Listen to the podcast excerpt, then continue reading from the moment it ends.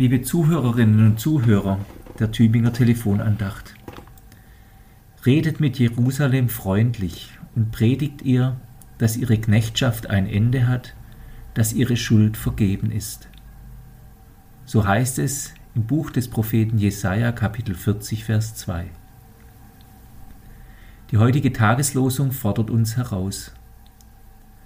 Seit dem barbarischen Terrorangriff der Hamas auf Israel ist Israel wieder auf der Tagesordnung. Die einen sagen, das Land habe alles Recht, sich zu verteidigen, andere weisen auf die Brutalität auch der Israelis hin, die die Zivilbevölkerung in Gaza zu wenig schützt. Die Situation scheint ausweglos.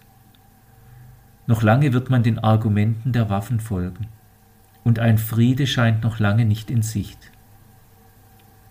Hinzu kommt, dass nun auch gerade bei uns in Deutschland wieder der Antisemitismus zunimmt, fast so, als sei die Barbarei unserer eigenen Geschichte schon vergessen.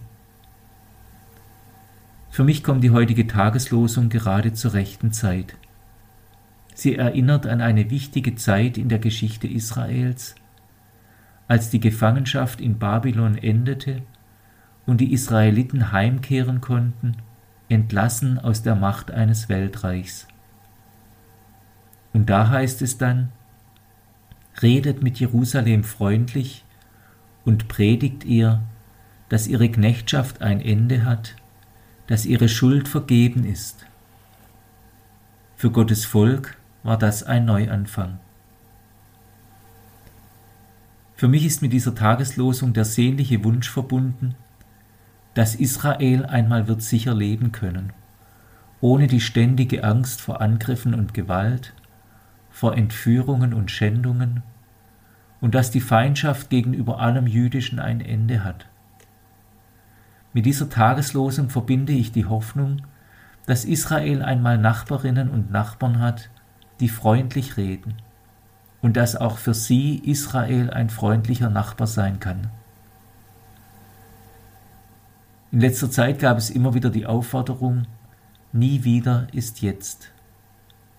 Diese Aufforderung ist mit der heutigen Tageslosung mitzuhören, weil auch wir hier in unserem Familien-, Freundes- und Kollegenkreis darauf achten können und achten müssen, dass jeglichem Antisemitismus gewehrt wird. In dieser Verantwortung stehen wir, so wie Albrecht Goes in seiner heute wieder aktuellen Erzählung Das Brandopfer von 1954 geschrieben hat. Zuweilen muss einer da sein, der gedenkt. Gedenken der Opfer der Nazi-Barbarei wie auch des Hamas-Terrors. Gedenken der Opfer des Krieges, auch auf palästinensischer Seite, weil dadurch offenbar wird, dass der Weg der Gewalt kein Weg ist.